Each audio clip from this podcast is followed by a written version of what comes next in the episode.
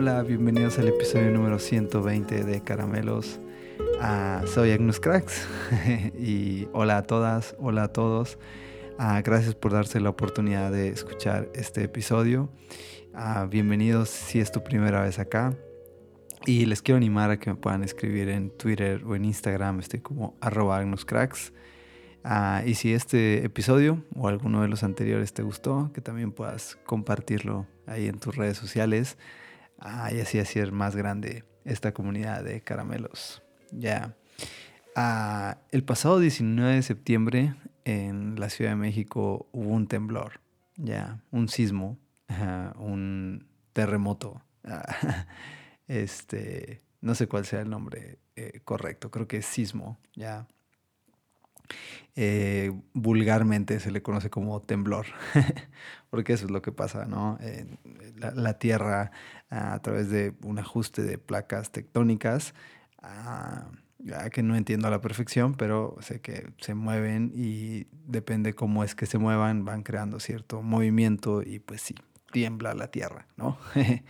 Ah, se sacude, eh, todo se tambalea, se derrumban edificios, casas caen, eh, en fin, se, se, agrietan las construcciones, ah, el piso se abre. Sí, eso es un sismo, un terremoto.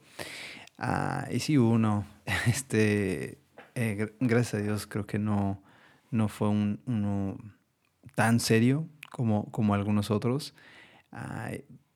y no sé, esa, esa semana, ese hecho, lo, lo que pues, ocurrió el 19 de septiembre, uh, trajo mi atención completamente. uh, y sí, quería hacer este episodio de, de, de estos sismos.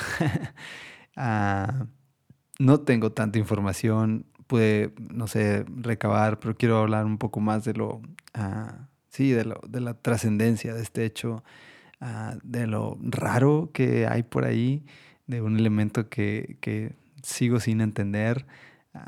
y no sé, sería increíble poder abrir diálogo con todos ustedes. Así que hoy más que nunca, escríbanme en Twitter o en Instagram, platíquenme sus posturas, qué piensan, qué ideas tienen, porque ya estoy en la, en la, en la búsqueda, no, no, pretendo haber encontrado una solución o una respuesta a todo esto. Sí, pero sería increíble escuchar qué, qué piensan todos acerca de, de, estos hechos. Así que dejen, pues, uh, dicho toda esta introducción, entramos al lío de la semana y sí, los sismos, ya. uh, eh, obvio, eh, en la Ciudad de México han sucedido muchos sismos. Uh, es, no es es imposible saber por qué es que están sucediendo uh, en la misma fecha. Ya son tres en el mismo día del 19 de septiembre, uno en el 85, otro en el 2017 y ahora este en el 2022. Ya. entonces es imposible saber eso y hay teorías rondando por todos lados, sonando por ahí, teorías de no sé, este, se juntó toda la energía por haber hecho el simulacro, ah, todos estaban declarando y esa declaración hizo que sucediera. ¿ya? Hay gente, obvio, en contra de esta eh, teoría que parece, mm, no la comparto, honestamente, no, no me parece, podría ser la respuesta fácil, pero no, no sé, no la comparto. Me parece como que le falta, le falta algo. no nada más porque todos... Eh, lo, lo, lo, decretan, lo creen, sucede eso, ya, porque así como, no sé, hay muchas inconformidades hoy en día en el gobierno, hay otras situaciones, ah, nunca llegamos al quinto partido en el mundial, no sé, hay tantas cosas que todos como mexicanos quisiéramos ah, y no suceden, ya. Entonces, no sé, esta, esta teoría queda un poco de lado, al menos en lo personal. Pero sí, había montones de gente pensando eso. Eh, y cuando digo montones es que le, podías leer la opinión, al menos en Twitter, a algunos en Instagram, de, de, gente reconocida, de gente que, vaya, son eh, comunicadores, que son gente de influencia, que tienen bastantes seguidores, que ellos dicen algo y de perdido algunas miles de personas van a seguir ese pensamiento sin preguntar, sin chistar, porque al menos no sé, sus héroes, sus actores favoritos, su, su este, influencer de, de, hoy lo dice y ellos van a, no sé, a seguir esa idea. Entonces, ah, sí, gente reconocida estaba diciendo esto, estaba sosteniendo que era porque eh, muchos lo decretábamos, ¿ya? Ah, después estaban todos los que estaban en contra, ah, el otro lado o el otro extremo era todo lo científico diciendo esto, esto no es así y es imposible por ciencia ah, decidir o, proponer una idea de cuándo va a temblar, temblar. Es imposible, no existe la tecnología aún, ah, no existe nada para saber si es que va a temblar. ¿no?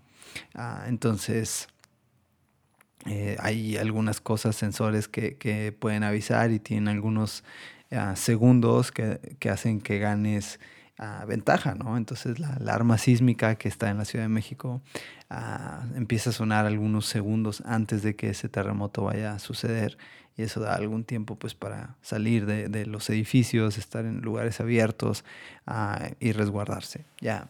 Entonces eso es hasta donde hemos llegado, pero es imposible predecir cuándo va a haber un terremoto, pero pareciera que ahora se puede predecir que el 19 de septiembre, al menos de... Eh, de cada año, ah, pues está, hay que estar al tanto porque algo puede suceder. Ya después estaba la parte de científica sacando números, sacando estadísticas o perfiles de estadística de, de ciclos y de tiempos de cada cuando estaban sucediendo. Ah, no sé, y que por alguna razón estaban terminando cayendo en la misma fecha. Ah, otra, otra teoría que también estaba muy, ah, me sonaba un poco rebuscada, con muchos datos y muchos números por ahí, muchas ah, vertientes en su teoría, pero al final igual eran esas. Ah, y ahí están esas, esas teorías y la gente ah, está peleando, ¿no? Tratando de buscar la razón. Y si les soy honesto, no sé cuál sea la razón, no sé qué, qué es lo que ha sucedido. Déjenles platico más o menos cómo han sido estos últimos tres terremotos. En el 85, 1985, en la Ciudad de México, que en ese entonces todavía conocida como Distrito Federal, ah, sucedió a las 7 de la mañana un episodio, un sismo de 8.1 en la escala de Richter. Ya, y duró por dos minutos. O sea, dos minutos temblando a, esa magnitud. Ya es, no sé, es como 30 bombas atómicas cayendo sobre México, ah, sin la radiación. Pero sí, destruyó gran parte del Distrito Federal. Ah, tanto que durante horas no se sabía nada, ¿no? Entonces alguna prensa internacional ah, que lograron sacar algunas notas pensaban que la ciudad había completamente desaparecido, que se la había tragado la tierra después de la sacudida tan impresionante y tan fuerte que hubo. Ah, el presidente en la época al principio rechazó la ayuda internacional y no fue sino hasta después de tres o cuatro horas que salió y dio la cara a y, empezó a, tratar de hacer algo cuando era casi imposible. La ayuda no, no, fue, no estaba organizada, la ciudad no tenía la preparación, no existía algo que hoy en día existe, al menos en nuestro país, que se llama protección civil. Ah, no existían protocolos, no existía nada. Entonces, ah, pues lo único que existía era el amor entre el ser humano que existe, la gente, la unidad y lo que se vio en esa época. Ha escuchado historias de gente que vivió, que gente perdió familiares, pero he escuchado historias, ah, no sé, que te, cuando las escuchas ah, hacen te, ponen la piel chinita, ya, la piel de gallina. Escuchar personas que durante días estuvieron tratando de sacar a otros ah, de los gritos que se escuchaban entre los escombros. Ya, es una cosa, no sé, fuerte escuchar esto, al menos en las ocasiones que me ha tocado ah, sentarme con alguien o estar escuchando las historias ah, de, viva voz de personas que estuvieron eh, en, en, esa, en, ese episodio.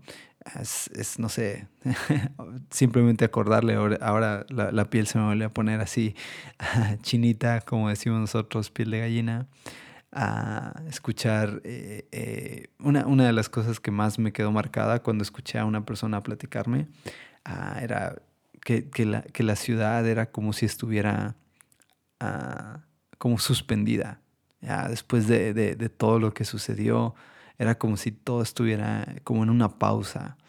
Eh, como si la gente al principio no, no, no, supiera qué hacer, como no, no, reaccionar, como si los gritos, como si ah, el estruendo de todo lo que había sucedido ah, esto fuera tan marcado en las personas que se seguía procesando en la mente ah, y, y todo era como una calma pero en caos, ya, algo así.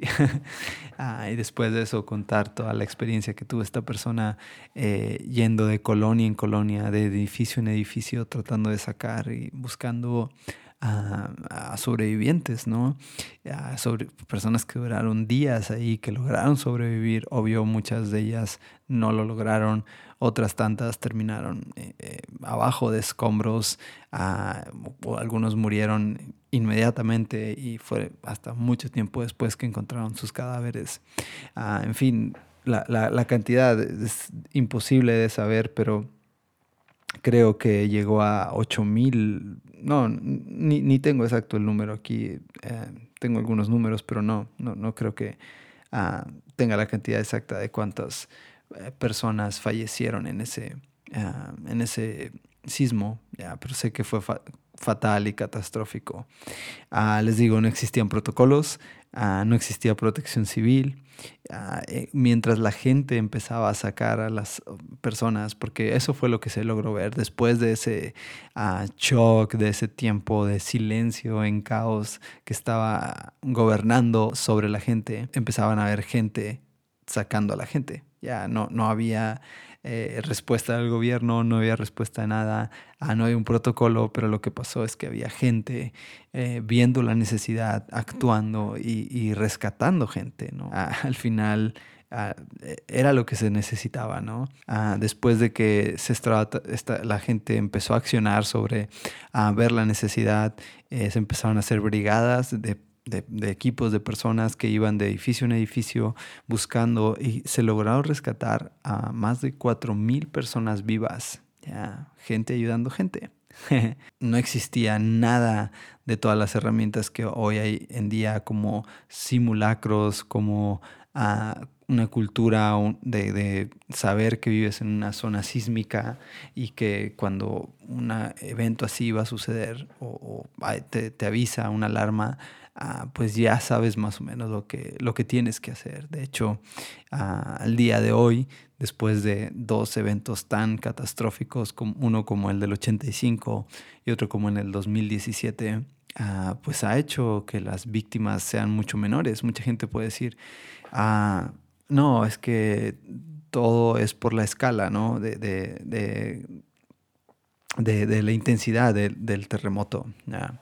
Pero en realidad es que nadie habla de la, de la, cultura que se ha hecho, de la educación que se ha ido permeando, no sé, de que a través de sí, muchas veces el miedo de, de, me va a pasar algo, me va a pasar algo a mi familia, ah, estoy seguro que, no sé, y, no, quiero, no, no, quiero burlarme de las personas que han fallecido, de los familiares que se han perdido en estos episodios, pero después de saber que gente ha, muerto porque a lo mejor se aferró a no querer salir de su casa, porque pensó que ah, iba a perder a sus pertenencias, no sé, en fin, estaba muy arriesgado, arraigado a, a su hogar o lo que sea, o a dejar a alguien o a dejar algún bien físico. Ahora eso no pasa, ¿no? Ahora hay montones de chistes de todo, eh, los hombres más valientes, los hombres y las mujeres más valientes en Ciudad de México son los que duermen en calzones, ya. y es que sí, después en esta último... 19 ah, de septiembre hubo un montones de réplicas, creo al menos hubo cinco réplicas y eh, en varias de ellas uh, incluso días después, fueron en la madrugada, ¿no? Dos, tres de la mañana, en donde sonó la alarma y la gente tenía que salir como estuviera, ¿no? Entonces veías la calle, pues sí, ropa, la, la, mayoría de personas en pijama, pero otros en, su, en ropa interior, siendo valientes ya. Pero sí, es, es esta cultura ah, de prever, de armar planes, de haber sufrido tanto Ah, pues no sé, ahora ves que creo que fallecieron dos personas ahora, ya con, este hecho y, bueno, al menos dos registradas en la última réplica.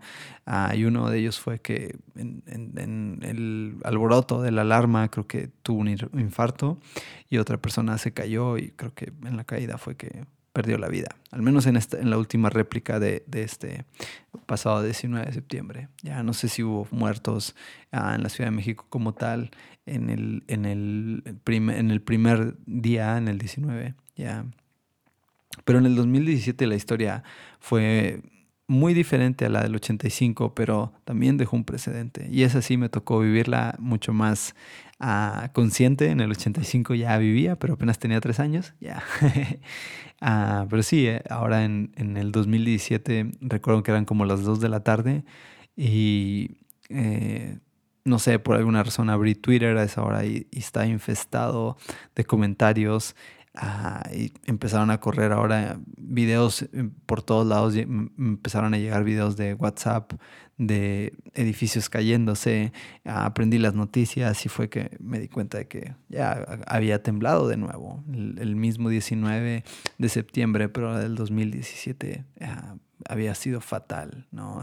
empezabas a, a, ver historias de, de gente, de nuevo, gente ayudando gente, gente salvando personas, gente organizándose, creando brigadas, creando uh, todo lo, lo, que se necesitara para, para empezar a, a, sacar a, otras personas. A la movilidad, ahora los sistemas de comunicación son mucho más sofisticados, tenemos una red mucho más amplia de comunicación, entonces uh, mucha gente empezó a, a crear campañas de apoyo, a que pudieras depositar, que mandaras este, ayuda a, las ciudades, a las iglesias se movilizaron, el, eh, en fin, montones de grupos, a cualquier lugar que ibas veías centros de acopio, al menos aquí en la ciudad de Saltillo, ah, para poder apoyar y mandar eh, víveres, eh, productos no perecederos, en fin, agua, mucha agua. Y en la Ciudad de México era, ah, no sé, de nuevo te ponía la piel chinita escuchar la cantidad de, solidaridad que existía entre todas las personas, ¿no? Ver, ver que gente empezó a abrir sus casas para que personas pudieran dormir, para que pudieran tener un techo al menos por una noche.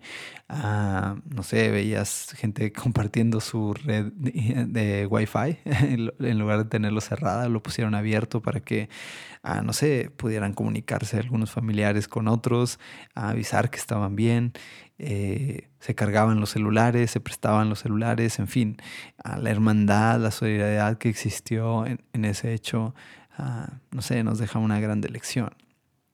Entonces, con todo esto, sigo sin entender por qué en una misma fecha, después de, eh, no sé, 40 años casi, este, sigue temblando en esa misma fecha después de hace cinco años. Vuelve a temblar. Eh, sé que la Ciudad de México no es algo eh, poco común que tiemble, más es una zona sísmica por donde, por donde está ubicada.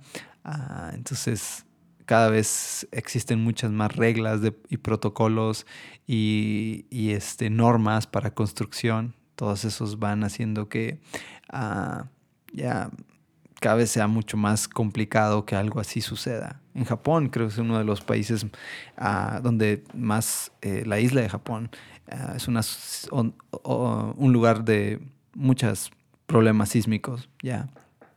Y, hubo un terremoto muy, muy famoso en, Japón. Pero después de ese terremoto todas esas normas se han aplicado de una forma muy rigurosa bajo la ley.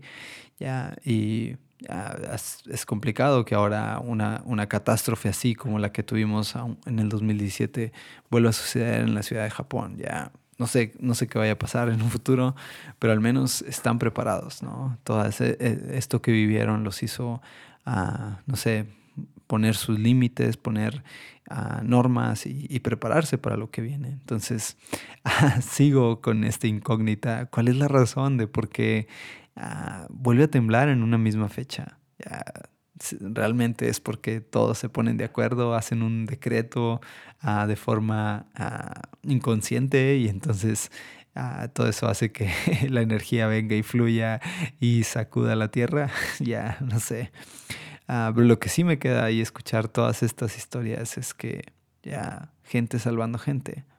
Al final somos seres, tú y yo, seres contingentes. Necesitamos, dependemos de otros seres. Necesitamos de, ya, de, la sociedad. Ver, ver estos hechos, ver cómo la gente ah, de nuevo se activa sobre ah, la fe propia de ayudar a otros, ah, es increíble. Creo que es una de las mejores lecciones que todo esto nos deja, de ver, ver cómo si nos ponemos de acuerdo sobre algo, eh, si, si existe un bien común sobre todo, pudiéramos alcanzar grandes cosas, ¿no? ya podemos eh, ver, ver esta movilidad, esta movilización, perdón, ya ver sobre las personas, de verdad es, es algo en el que te hace pensar, ya, Dios no se equivocó con nosotros, Dios no se equivoca, Dios nos creó y aunque a veces, ah, no sé, nos olvidamos de lo importante que es la persona que está a nuestro lado, Jesús nos lo recuerda día a día, ya, Jesús nos dice, ama a tu prójimo, ya, ama a tu prójimo, así como Él nos amó, así como Él lo dio todo. Jesús nos recuerda, ama a tu prójimo, sin importar lo que, lo que te haya hecho, sin importar ah, lo que esté sucediendo, sin importar si esa persona te ama o no. Ah, al final somos seres contingentes, dependemos de otros, necesitamos de otros.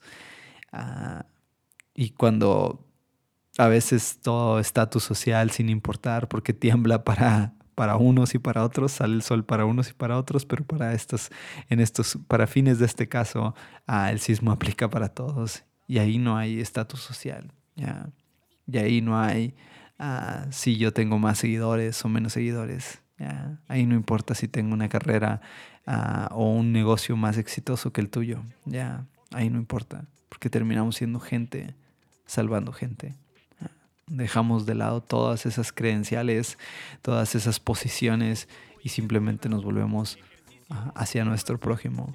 Creo que es una increíble lección de cómo ah, ciertos momentos nos hacen irnos a lo básico y creo que lo básico debería ser siempre lo permanente para todos. personas salvando personas. Prójimo amando al prójimo yo tratando de amar al que tengo a, mi lado, sin importar nada de juicios, a ideas, formas de pensar. Si él cree lo mismo que yo o no lo cree, dejar de lado eso.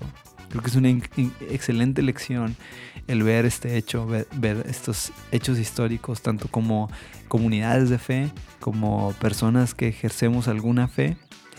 creo que estos ejercicios nos hacen ver lo increíble que es el aprender a que cuando somos sensibles a la necesidad de otros y dejamos de lado todas esas etiquetas, todos esos juicios, simplemente podemos hacer la obra eh, o el mandato que Dios nos entregó. Y si es que decimos amar a Dios, entonces nuestro llamado sería amar al prójimo. Así que, sin más, si alguien más quiere platicar acerca de ¿Qué es lo que cree de la teoría de por qué en el mismo fecha vuelve a temblar una y otra vez? Estoy ahí como arroba cracks. Escríbanme, sería increíble abrir un diálogo de todo eso. Ya, ¿qué tal que hasta grabamos un podcast de eso? Ah, dicho todo esto, muchas gracias por escuchar Caramelos.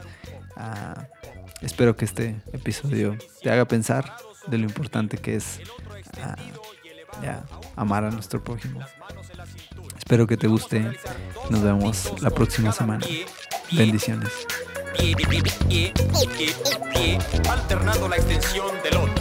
¿Listos? Bien, bien.